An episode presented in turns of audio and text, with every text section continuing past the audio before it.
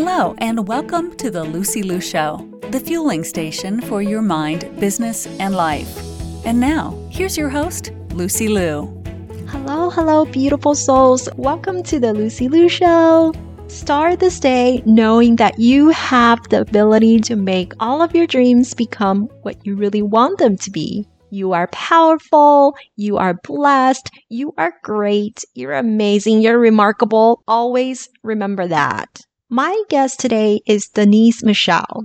She is a self-love alchemist, a certified transformational life coach, rapid transformation hypnotherapist, number one international best-selling author in our book, Asian Women Who Boss Up, and she dedicates her deep connection with spirit and self-love education to help healers, entrepreneurs, and influencers in their path to serve the collective. In her twenty-year personal healing journey, she has beaten the odds with mental illness, sexual abuse, addiction, anxiety, suicidal depression, and even bankruptcy, and is now on a mission to help others rise. Let's hear her story. Welcome to the show. Thank you. It's good to be here. So Denise, in your twenty years of personal healing journey, you have beaten the odds with many, many obstacles. Can you share with us some of those darkest moments? Sure, absolutely. So, well, I would say, you know, probably the The toughest one was being diagnosed and, and learning that I had had something called borderline personality disorder, and I was born with it, and, which made a lot of sense, not having regulated emotions and not really having an identity, not understanding who I was, or I mean, I think most people don't understand why they're here on earth for a little while. But yeah, I, I had very unstable relationships, and it was, I didn't do things, I guess you could say, in a quote unquote normal way. I didn't have my, every, everything was very heightened for me. So, and as I got older, you know, the distorted thinking got much worse, and it all really came down to every thought that would come back to love. I, I didn't know what love was. I, you know, and I would go searching for love, and then I would watch movies and I would see, you know, things in books or, you know, I mean, my parents weren't exactly the greatest role models, but I, yeah, questioning what love was. And when I was twenty-six, finally getting diagnosed with that, and then seeing light, because, oh my gosh, finally I have, I have a diagnosis and I can start moving towards the healing.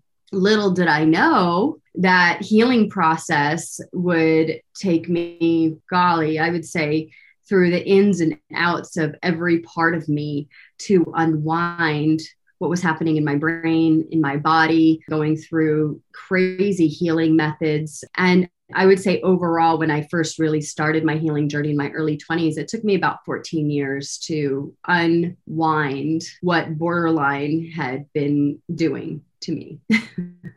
So what helped you the most with your own life transformation? I would say it was A, getting help, and finding the right support, the people who actually understood what was going on with me, who understood the, the diagnosis, and who actually had faith that I could get better. Because I just thought this was something that I was going to have to live with. And for a long time, the doctors did tell me that this is, you can't cure this. You'll, you know, you're, you're going to be like an alcoholic. You're just going to have to live with it. And I believed that for a short period of time. And then I just said, you know what? I believe it can be healed. And that's what I worked toward.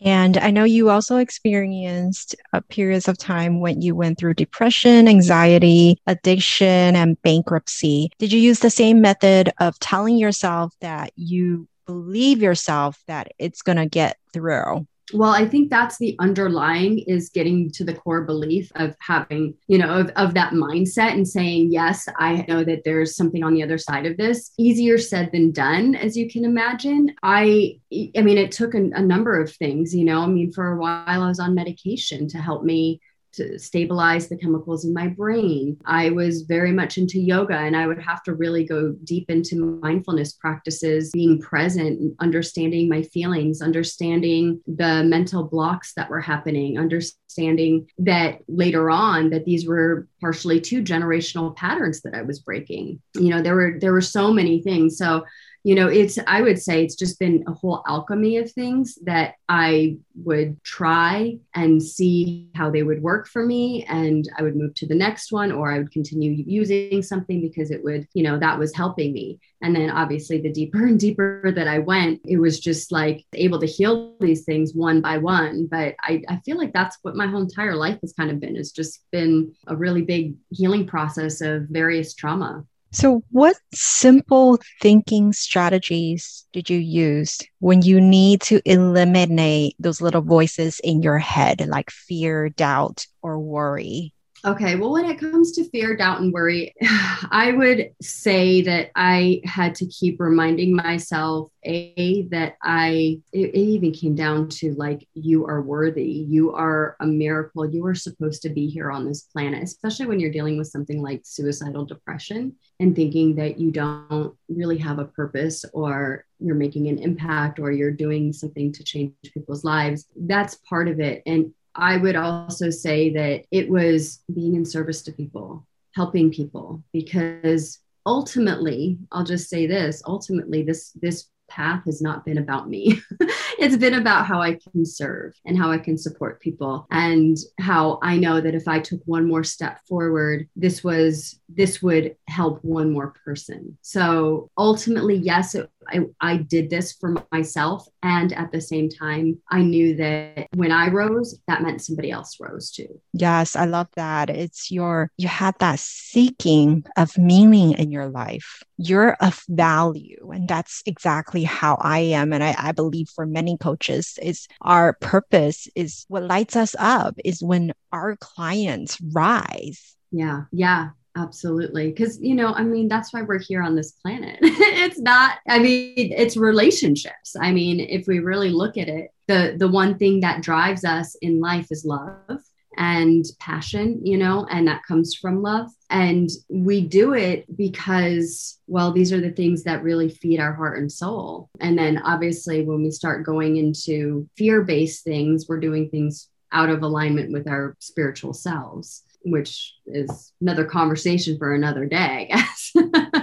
That's like a whole thing on its own. Oh, absolutely. I definitely believe in alignment. But in your opinion, do you must give up something in order to reach your dreams? Yeah, you have to give up the old selves. There's going to be a lot of death, uh, meaning ego death, death of beliefs, death of patterns, death of habits, that you're ha- you have to be willing to give those things up in order to create a new you. And if you're on the path, you'll know that transformation happens when you let go of those things. You come into surrender and you allow the path to unfold in front of you, and you keep taking those steps forward, not fully knowing what's on the other side, but knowing that what's on the other side is going to be a million times better than where you were. Trusting, having faith. What's one thing you wish you had known when you began? Oh, God, that's such a good question.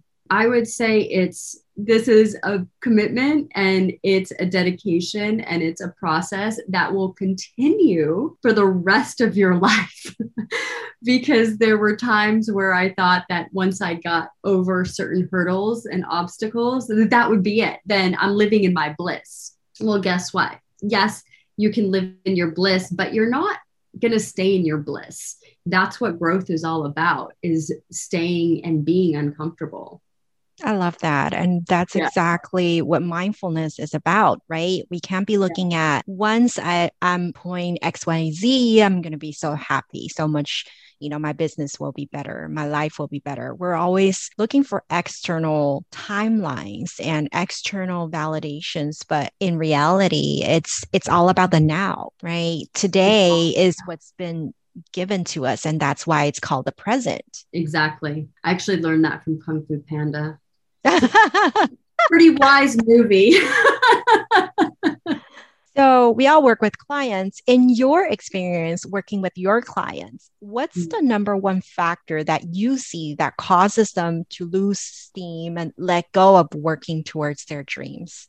I would say is the disbelief of the authentic self of and or clinging to old habits, patterns, or belief systems. Most of my clients are not willing to hold on to those things. The, on rare occasions, they do cling. And when they do, that means that, you know, I'll have to look at my strategy and kind of maneuver some things to, to help them move out of that. And more often than not, they do. Sometimes it's a really painful process to let go of the old self because they resist. And they're like, you know, it's almost like their logical mind wants to wants to tell them and me, no, no, no, but I'm going to do it this way because this way, da, da, da, da, you know, and I'm like, I see that and I get that. And what if, right? It's just opening that possibility in the mind of releasing the old self. Hmm. And throughout your practice, is there a favorite quote that you always go by?